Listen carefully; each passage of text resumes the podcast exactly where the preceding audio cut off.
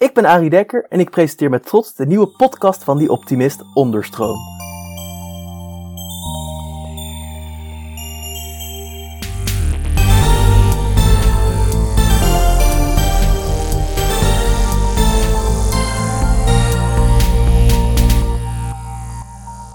Hallo iedereen! Zoals altijd bieden wij om de week een podium aan mensen en ideeën die meer aandacht verdienen. Vandaag spreek ik met Mart Evers en Niels Meijsen over het eerlijke boekingsplatform Beter Boeken. Hallo Mart en Niels. Nou, om te beginnen, vertel eens wat over jullie zelf. Hi. Hi. Nou, leuk dat we het gast zijn in de show. Ja, Eh, ja ik vind het leuk om jullie te hebben. Niels hier. Ja, ik heb met dit vijf maanden geleden eigenlijk allemaal begonnen. Dit hele Beter Boekenavontuur. Eh, nadat, nadat ik tien weken op sabbatical was geweest en terugkwam. En het eerste wat ik hoorde was dat Booking staatssteun ging aanvragen. En dat was voor mij eigenlijk de druppel van eh, ja, een ergernis die ik al langer had. En eh, dat was voor mij de aanleiding om eh, die frustratie van me af te schrijven in een LinkedIn-post. Nou, eigenlijk de eerste die ik daarna belde om aan te sluiten bij het initiatief, dat was Marten, die zit tegenover mij. Ja, dat klopt. Ja, Niels en ik kennen elkaar van studie en hebben ook al eerder een bedrijf opgezet.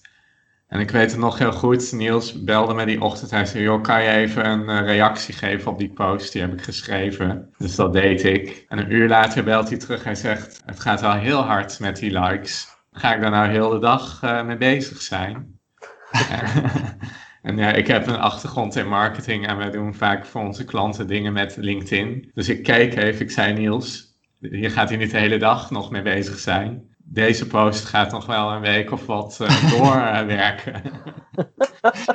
En dat Jeetje. was waar. Dat was Ja, dat lijkt me wel wat. Dan heb je gewoon, ja, LinkedIn is natuurlijk wel de bedoeling dat je meer mensen om je heen eh, verzamelt. Maar het is wel in één keer heel heftig ja, dat je trending wordt als het ware, zoals ze dat even noemen. En eh, ja, want er werd dus met dat bericht dat door het nieuws was geplaatst en door jou werd ondersteund, dus blijkbaar een gevoelige snaar geraakt. Want ik heb al natuurlijk, zoals altijd, ik lees me in over het onderwerp en ik eh, las op jullie website over namaakschaarste en dat de winst maar eh, vooraan wordt gehouden. Dus ik denk dat het misschien wel goed is. Wat gaat er dan mis? Leg dat eens uit aan mij. Want nogmaals, ik gebruik booking.com en zo niet zo erg.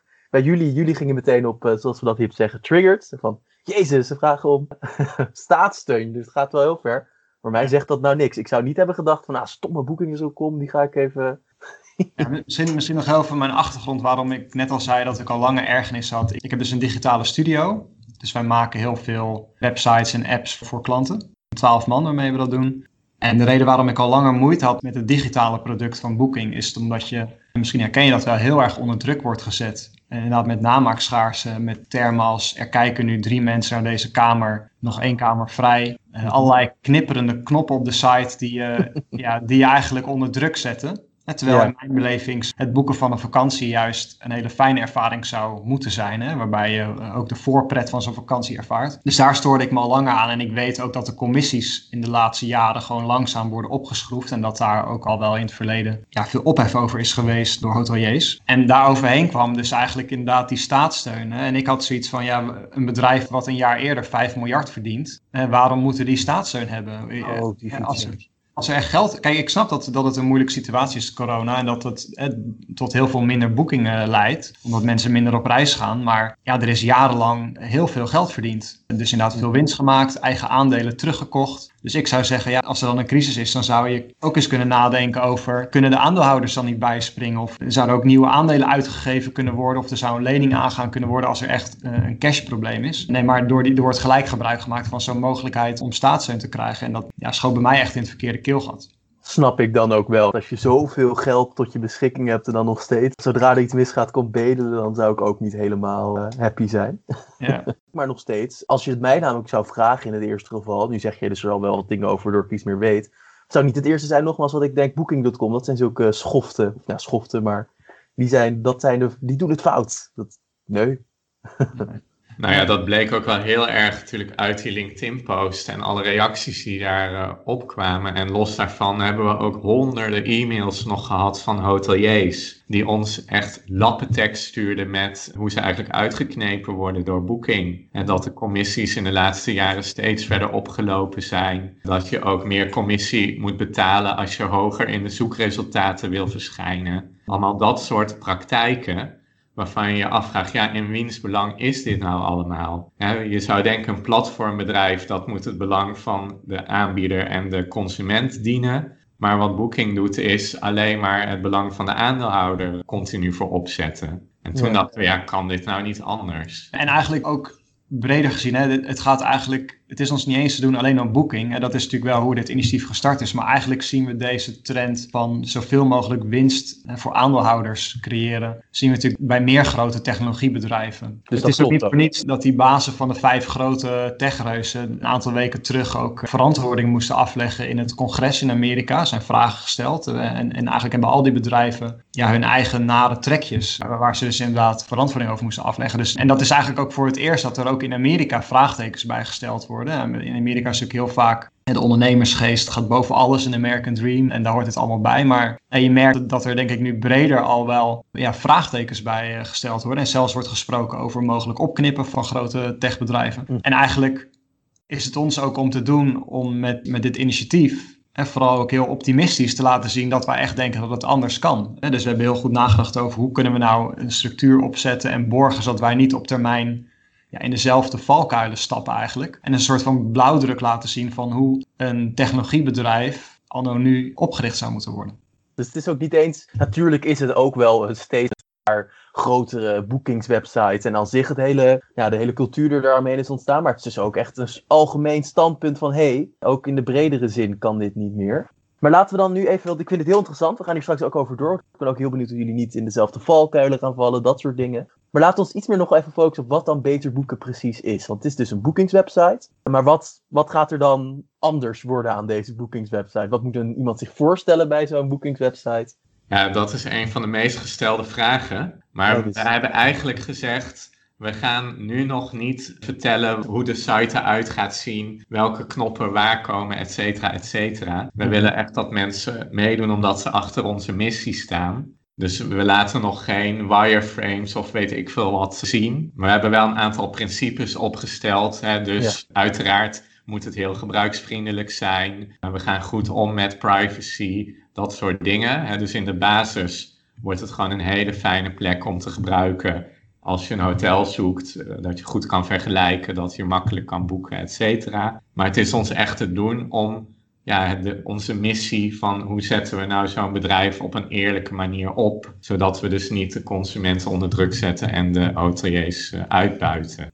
Nee, maar dat is ergens natuurlijk iets mis. Want daar had ik, inderdaad, ik had erover gelezen. Jullie vijf standpunten, toch? Of je dan dus... Ja, inderdaad, principes noemen jullie het zelf. Ik zal ze nog even zeggen. Ik denk dat de luisteraars het leuk vinden. Dus alles is onderhevig aan verandering. Geld verdienen, maar niet tegen elke prijs. Winstrecht en stemrecht houden we gescheiden. We geloven in een positieve gebruikservaring. En eerlijk zaken doen met iedereen, toch? Dat zijn de vijf. Ja, ja. En, ja, ik denk dat dat misschien wel een uh, mooie nou, lijn is voor nu om ons even dan langs te gaan weven. Want dus alles is onderhevig aan verandering. Ik vind het heel mooi gezegd, maar het zegt me iets minder.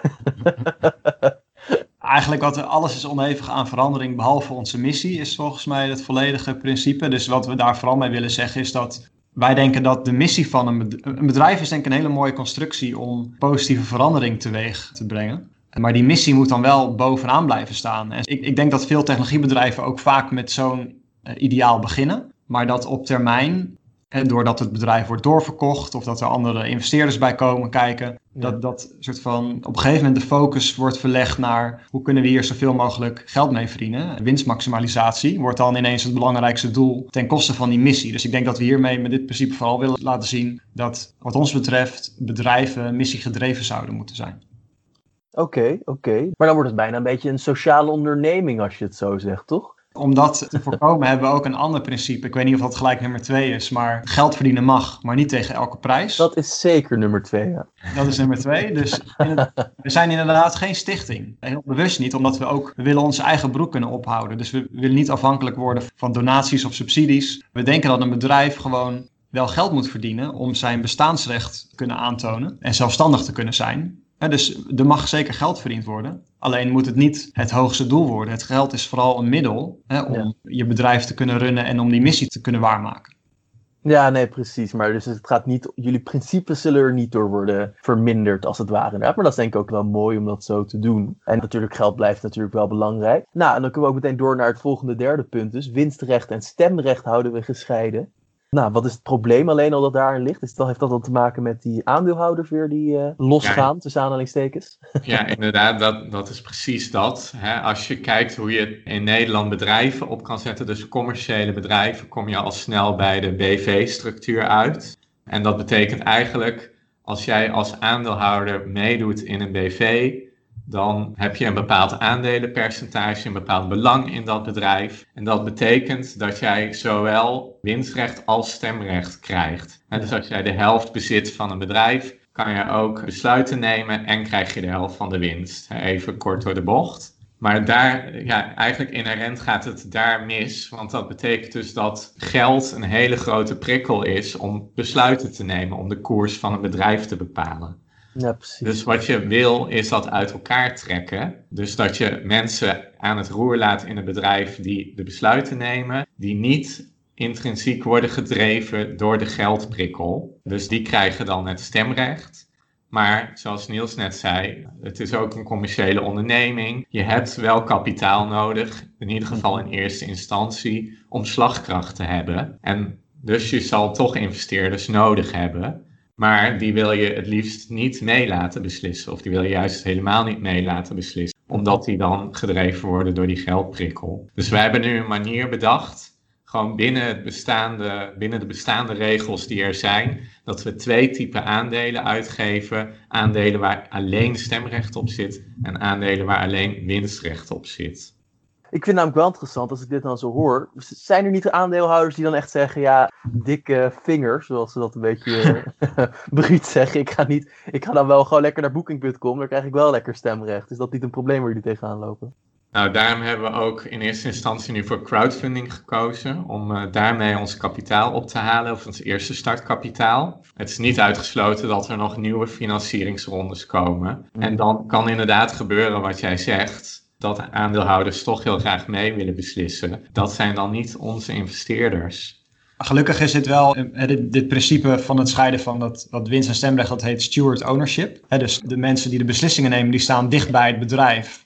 En de stewards, ja. ja. aandeelhouders kunnen er wel zijn, maar die zijn vaak meer op afstand. En die, die wil je dus niet betrekken bij die dagelijkse besluitvorming. Ja. En gelukkig wint dit principe van steward ownership aan populariteit. Er zijn ook steeds meer investeerders die snappen hoe dit in elkaar zit. En er zijn ook veel investeerders die ook de positieve kant ervan zien. Hè, want het is gewoon aangetoond ook. Dat er ook veel onderzoek gedaan onder familiebedrijven die eigenlijk eenzelfde soort constructie vaak hebben. Waarbij er veel meer besluiten op de lange termijn worden genomen in plaats van korte termijn. Dat die bedrijven ook uh, veel succesvoller zijn dat er meer kans is van het overleven, dat die bedrijven ook meer rendement maken. Dus ik denk ook dat er onder de groep investeerders ook ja, steeds meer mensen zijn die dit principe snappen.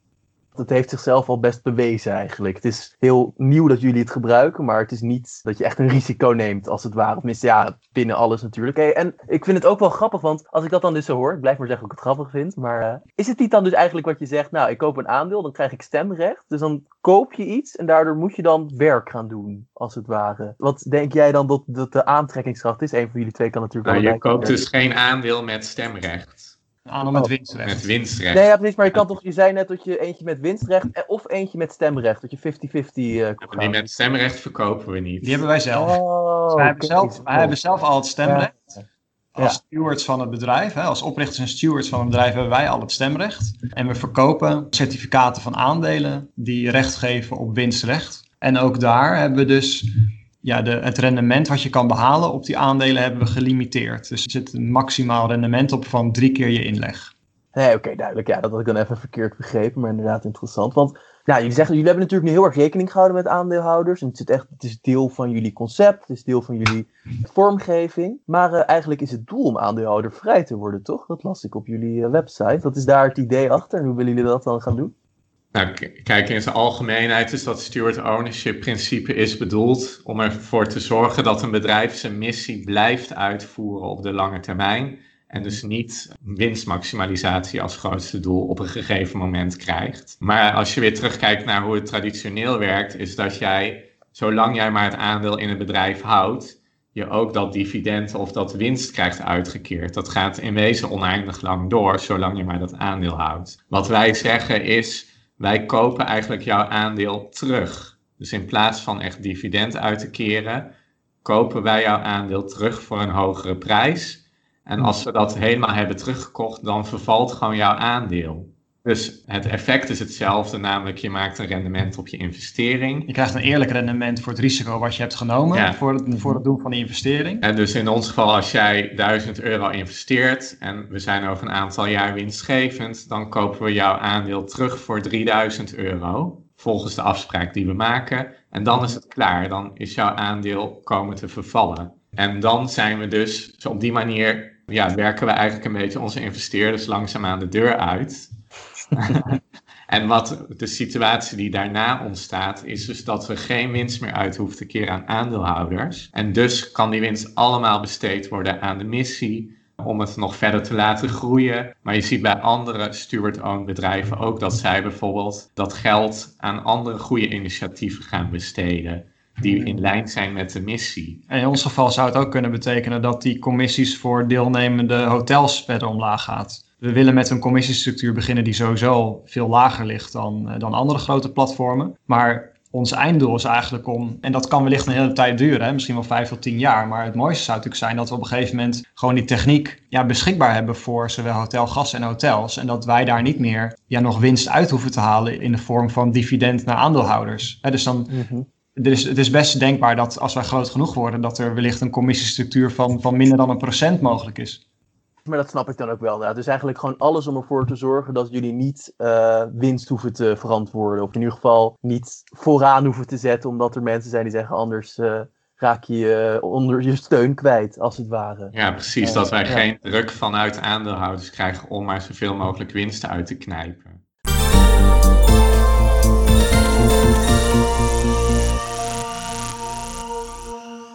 Nou, dit klinkt allemaal heel mooi. Maar wat moet er denk je dan gaan gebeuren om dit te verwezenlijken? Want jullie website is er dus nog niet. Jullie zijn nog bezig met het geld te verzamelen. Er, moet dus nog wel, er is nog wat werk aan de winkel, laten we eerlijk zijn. Dat is zacht um, uitgedrukt. Dat is zacht uitgedrukt. Maar wat is er dan nu dus nodig om er een succes van te maken? Wat denk jij, wat, zijn, wat denken jullie? Ik zeg net dat jij, ik ben gewend dat één iemand tegenover me zijn er twee. Ah, het, ehm, eerste, het, eerste, wat moet gebeuren is dat mensen die luisteren zo snel mogelijk naar uh, onze crowdfunding moeten gaan crowdaboutnow.nl slash beterboeken. Want we, we zijn dus bezig met deze crowdfunding. We hebben minimaal 1 miljoen euro nodig om van start te kunnen. Jeetje, um, dat is nog best eerste... wel veel geld trouwens. Of is daar, is daar een reden achter? Nou, er zit een heel gedegen plan achter, maar inderdaad, het is een hele, hele smak geld. Terwijl we dit opnemen, zijn we 2,5 week bezig met campagne voeren. En we zijn inmiddels over de helft heen. Dus we hebben volgens mij iets van 540.000 euro nu opgehaald. Hmm. Uh, maar we hebben natuurlijk nog een, dat, is, dat is een supergoed resultaat, die eerste, eerste 2,5 week. Maar we hebben nog een, zijn nog heel, heel, is nog een hele weg te gaan. Dus het, op de korte termijn, het eerste wat mensen kunnen doen is, als ze hierin geloven, dat is onderdeel worden van die crowdfunding. En als ik zal ook aan het einde, ik zet altijd links bij de bericht zelf. Ja, geweldig. Ik zal die er zeker ook bij zetten. Ja, nou, dat is toch uh, ook wel ergens terecht, toch? Dat is toch een deel van waarom we een podcast doen. Kleine plug. Ja. Maar ga door, excuus. Ja, dus dat is deel 1. Dat is deel 1. Maar daarna hè, begint het natuurlijk eigenlijk pas. Hè? Want als we inderdaad dat miljoen opgehaald hebben, ons startkapitaal, dan kunnen we pas gaan beginnen met het realiseren van ons plan en onze missie. Hè, dus we zullen een aantal maanden nodig hebben om hè, daadwerkelijk die bookingsite te kunnen maken. We zijn natuurlijk stiekem op de achtergrond, hebben, ze hebben daar natuurlijk wel over nagedacht, zijn we al wat testen aan het doen. Maar we zijn er gewoon een, een aantal maanden inderdaad bezig om, uh, om dat platform te ontwerpen en te bouwen. We moeten zo'n website of een app of beide gaan maken. We moeten natuurlijk uh, een aanbod gaan hebben. Dus we moeten ook afspraken gaan maken met hotels die meedoen. Ja, en daarna is denk ik de grootste uitdaging voor ons om er ook voor te zorgen dat we um, genoeg consumenten zover weten te vinden om hun gedrag te veranderen en niet meer naar de grote boekingsplatformen te gaan, maar ons ook te overwegen. Ja, dus we zullen ook allerlei marketingacties moeten doen. En eh, we hebben natuurlijk, ondanks dat een miljoen heel veel geld is, kunnen wij natuurlijk niet opnemen tegen de budgetten van de grote die als het ware alle uh, resultaten. Ja,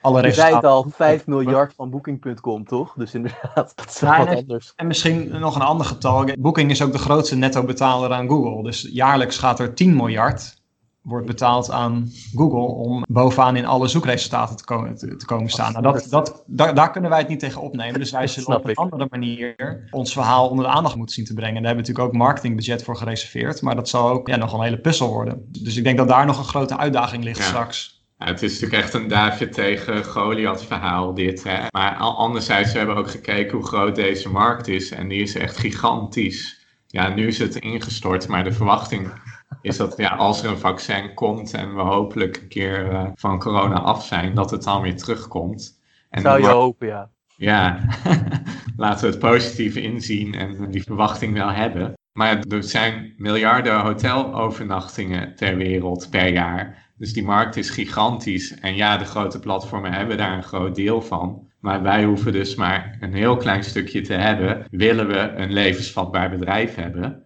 En dan kunnen we vanuit daar verder opbouwen en opboksen tegen de grote. Ja, ja natuurlijk. En daar komt nog eens bij, wat je gewoon ziet onder consumentengedrag, en met name de wat jongere mensen, die zijn gewoon steeds bewuster van met welk bedrijf ze nou zaken doen en welke waarden zij aanhangen. Hmm. Dus hè, je ziet het bij Tony Chocoloni bijvoorbeeld, alle Fairtrade producten, noem ze maar op. Mhm. Ja, die winnen gewoon ontzettend aan populariteit. En wij merken het ook gewoon aan alle reacties die wij krijgen. Zeker als we nog eens uitleggen wat de praktijken zijn die de grote sites doen. Dat ze meteen zeggen, oh daar wil ik niks meer mee te maken hebben. Ik ga wel rechtstreeks bij het hotel boeken bijvoorbeeld. Dat horen we iedere dag van mensen. Nou, dat is supergoed. Maar hoe mooi is het als ze dat straks bij ons kunnen doen met een goed gevoel, wetende dat de andere partij niet wordt uitgeknepen.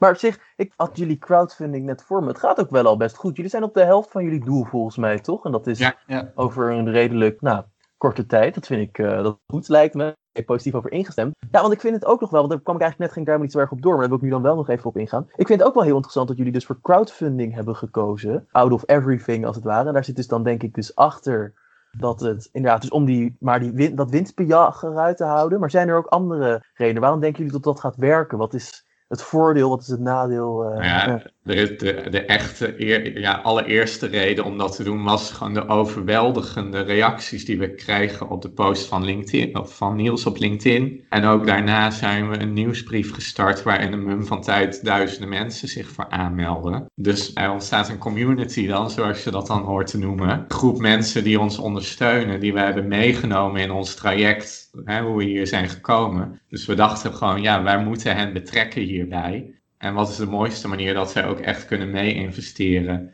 en eventueel mee kunnen profiteren als het goed gaat. En zo die olievlek laten verspreiden. En we, we, we, hebben inderdaad na die eerste LinkedIn-post hebben we eigenlijk vrij snel die nieuwsbrief opgebouwd.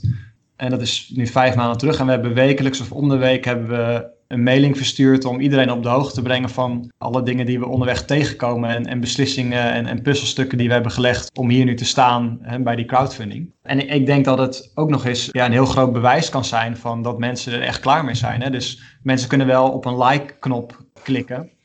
Maar hoe mooi is het om nog meer bevestiging te krijgen dat mensen er zo klaar mee zijn dat ze bereid zijn om met hun eigen spaargeld mee te doen in onze crowdfunding. Dat is pas, ook wat ons betreft, echt een indicatie van dat dit ook echt kan lukken zometeen. Want de community, daar zeggen jullie het wel mooi. Dat is echt een uh, pijler, merk ik. Want het komt overal maar in uh, terug wat ik over jullie las. Want bijvoorbeeld een van de dingen, jullie beloven jullie community ook heel veel. Natuurlijk heb je altijd de principes, de vijf principes die we net al hebben genoemd. Maar bijvoorbeeld een van de dingen die jullie beloven is dat jullie altijd open blijven voor de community en ze te blijven betrekken. Hoe willen jullie dat dan gaan doen? Ik denk dat het misschien ook wel sowieso goed is om eens over te gaan schakelen naar hoe gaan jullie je vasthouden aan deze principes waar anderen dat niet hebben gedaan. Voordat we dan over de community gaan hebben, moet ik toch weer eerst even over de saaie juridische kant praten. Barst los. Want we hebben nu echt een stoomcursus bedrijfsrecht gekregen. En dat is vaak best wel taai en saai, maar door dat nu zo anders op te richten, kunnen we dus ook verzekeren dat we deze structuur vasthouden. En dus we hebben allemaal afspraken gemaakt over dat scheiden van stemrecht en winstrecht. Maar nog heel veel andere dingen ook over salarissen. Nou, kan je allemaal nalezen als je dat wil. Maar er was één puzzelstuk wat nog ontbrak. Want je kan die afspraak natuurlijk wijzigen als je dat echt zou willen. Dus daar moesten we ook een truc voor bedenken. En dat doen we door nog één extra aandeel uit te geven. Het zogenaamde gouden aandeel. Dat krijgt een vetorecht op het moment dat wij dus die afspraken overboord willen zetten. En die steward ownership structuur willen wijzigen. En dat, hè, dat aandeel komt bij een onafhankelijke stichting te liggen dat speciaal is opgericht voor steward-owned bedrijven. Oh, echt? Ja, dat bestaat. En die zeggen dan, hey, jullie gaan de structuur wijzigen, dat feest gaat niet door. We veto. We vetoen dit. Jullie hebben echt een soort self-destruct knop, zeg maar. Zoals slechterikken Ja. dat hebben in een film. Ja, we hebben echt, dat we dan hebben echt, voor een platform? we hebben echt een traditionele BV gehackt, als het ware, in, in drie typen aandelen. Dus inderdaad, dat stemrecht, dat winstrecht hebben we net al uitvoerig eh, besproken. Ja. Maar inderdaad, dat vetorecht is ook nog een hele belangrijke puzzelstuk in het borgen van deze structuur. En dus dat is al onze garantie aan mensen dat wij niet toch ineens voor het grote geld kunnen Jullie gaan. hebben geen keus, ook al zouden jullie het opeens Nee, echt letterlijk. We kunnen ook niet overgekocht worden, et cetera. Al dat soort traditionele dingen, dat gaat bij ons niet. En dan daarbij, ja, we blijven natuurlijk gewoon mensen betrekken al op de manier zoals we dat nu doen. Dus via de nieuwsbrief, maar we hebben ook webinars gedaan. We, Ja. we hebben ook in de bedragen waarmee mensen meedoen zitten ook een soort van deels ludieke dingen om ze te betrekken. Dus Ja. vanaf een bepaald bedrag kunnen mensen bijvoorbeeld meedenken over onze internationale naam. Hè, want Beter Boek is superleuk leuke werktitel voor deze campagne. nee, klinkt toch niet zo lekker, nee.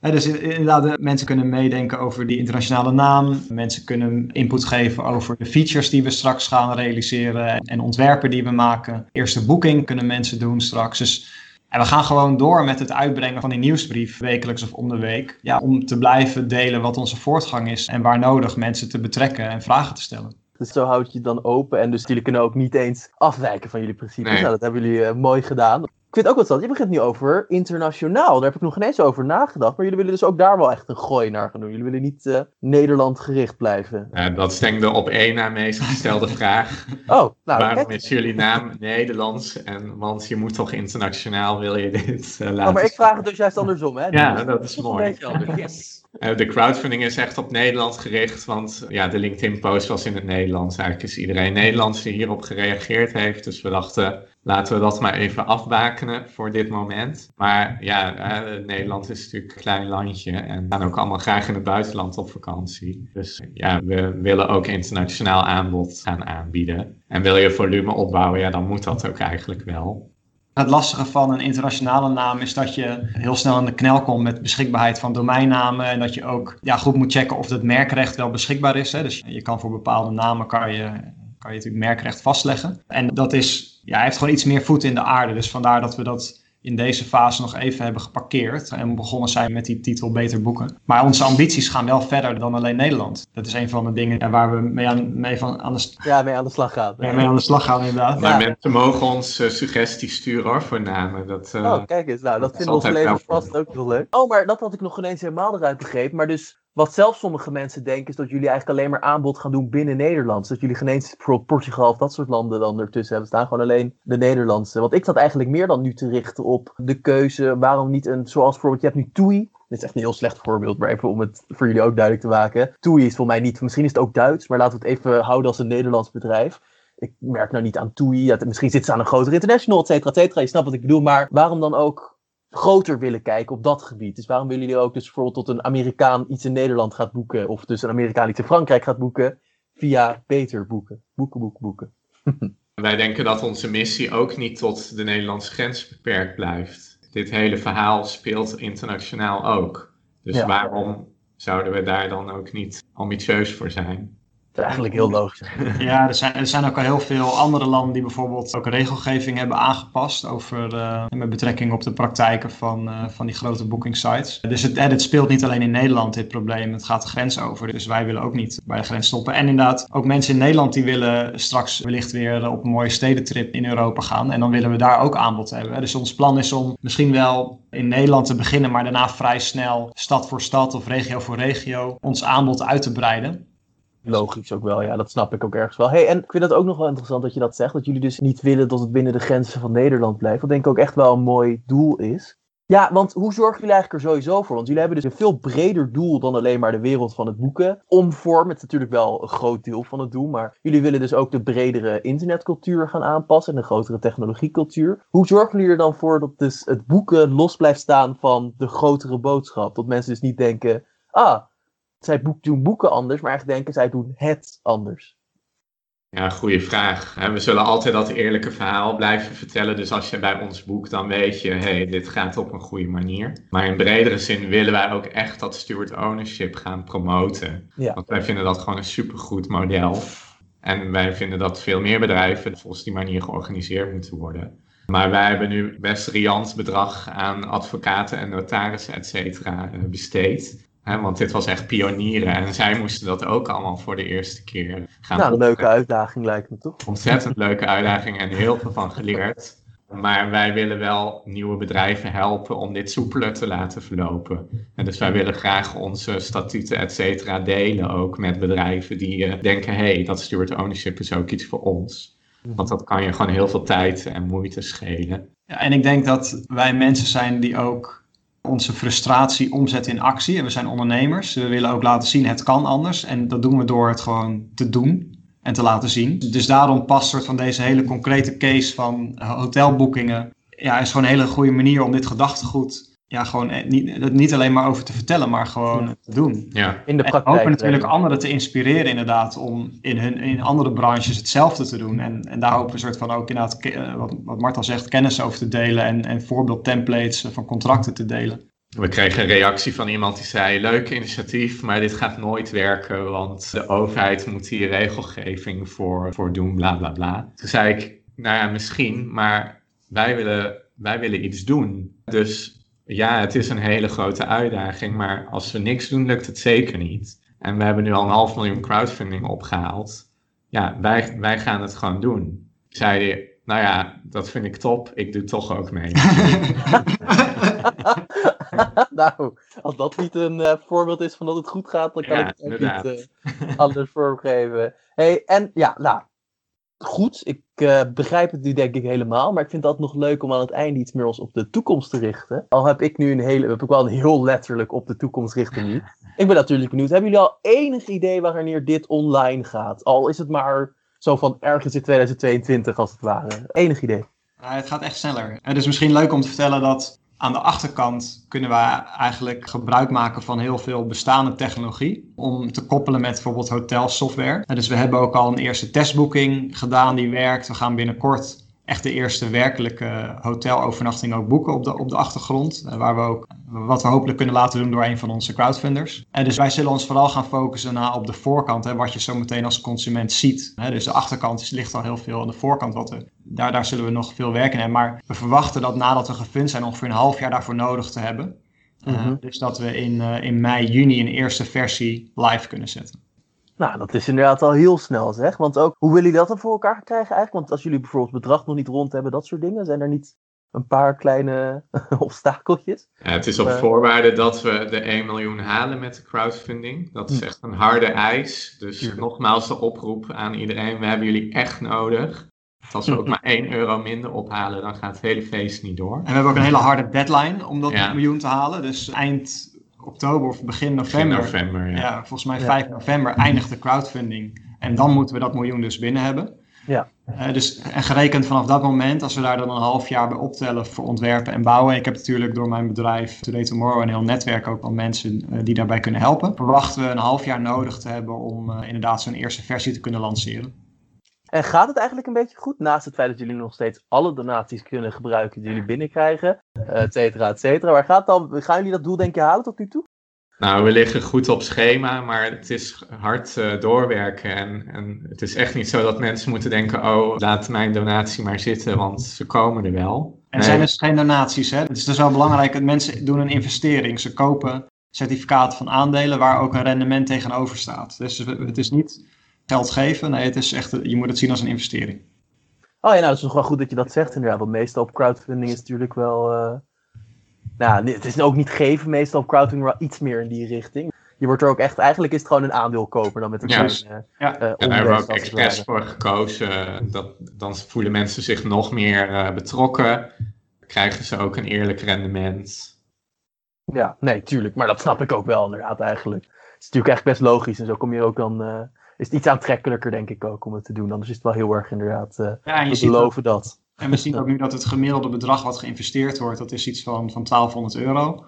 Uh, ja, dat zou je natuurlijk met donaties zou je dat nooit redden. Dus uh, om, dat, om zo'n doelbedrag van een miljoen, wat natuurlijk een gigantisch bedrag is, te kunnen halen, mm -hmm. ja, is dit denk ik een hele logische constructie.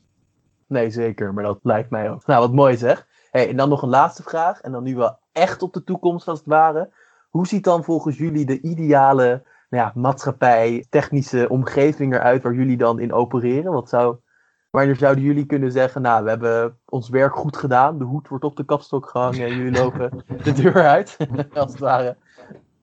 Nou, dat is wanneer in de platformeconomie alle partijen profiteren van het platform zelf. Ja. En dat niet uiteindelijk toch het platform aan het langste eind trekt, maar dat dat eerlijk in balans is gebracht. Ja, dat, dat zowel de, de vraag als de aanbodkant, dat die platformen daar heel dienend ja, mee samenwerken, in plaats van nu een hele dominante positie daarin uh, in die markt pakken. En dat betekent dus niet dat er geen geld verdiend mag worden, want het is gewoon een dienst die wordt aangeboden. Uh, alleen dat moet niet exorbitant worden. Nee, ja, nogmaals, het is inderdaad niet tot het hele platform bijna een beetje wordt verpest als het ware door het feit dat dus dat er niet zoveel commissie moet worden betaald eh, door hoteliers tot het hele nou, principe weg is. Nee, duidelijk. want vergis je niet, hè, als maatschappij verliezen we daar allemaal mee. Want die commissie die betalen gewoon jij en ik uh, uiteindelijk toch uit onze zak. Ja, en, en misschien, ook, misschien nog ook één keer. Dat, het is ook niet alleen maar dat, dat de hotels soort van in het nadeel zijn doordat zij hoge commissies moeten betalen. Ook als consument word je gewoon in de maling genomen. Want de, de hotels die gepresenteerd worden, die zijn niet in jouw belang. Nee, dat zijn de hotels die de meeste commissie betalen. dus vandaar dat je soms een hotel te zien krijgt wat zes kilometer uit het centrum is. Ja. dus dus uh, aan beide kanten van de medaille worden, ja, worden partijen eigenlijk een beetje voor de gek gehouden. Ja, het zou heel mooi zijn op de, op de lange termijn als wij kunnen laten zien dat je met steward ownership een platformbedrijf zo kan organiseren dat ja, gewoon de belangen van aanbieders, en, dus hotelgasten en hotels gediend worden. En dat we een inspiratie kunnen zijn ook voor andere markten. Dat ook als je straks een maaltijd uh, laat thuis bezorgen of een taxi wil bestellen, dat je dan ook bij een bedrijf terecht kan die volgens deze principes georganiseerd zijn. Oh nee, natuurlijk. Daar had ik nog helemaal niet over nagedacht inderdaad. Maar natuurlijk, die commissies, hotels gaan echt niet zeggen... Ah, die hebben wel, wij wel voor onze rekening. Ze gooien gewoon hun uh, boekingsprijs omhoog. Dat is natuurlijk ook wel heel ja. logisch. Ja. Ah, wat stom zeg, jeetje. Nou, daar had ik nog ineens over nagedacht. Nou, echt heel erg bedankt. Ik vond het echt super interessant. Echt een heel cool concept. Ik hoop ook dat uh, veel van onze luisteraars in ieder geval uh, wat aandelen bij jullie zullen kopen. En dan uh, op die manier ook een beetje van dienst kunnen zijn. En ja, nou echt heel erg bedankt. Graag gedaan en leuk dat we te gast mochten zijn.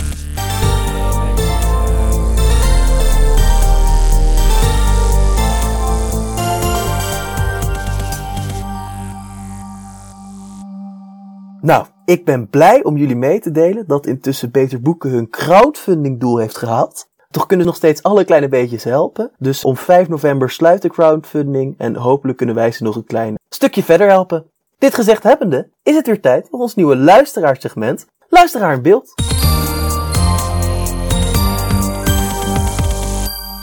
Ja, gezien de podcast over hoogsensitiviteit een van de meest geluisterde tot nu toe is, waar ik jullie trouwens allemaal natuurlijk heel erg voor wil bedanken, waren er ook meer dan genoeg reacties. Toch vond ik de mail van Petra de Boer het het mooist samenvatten.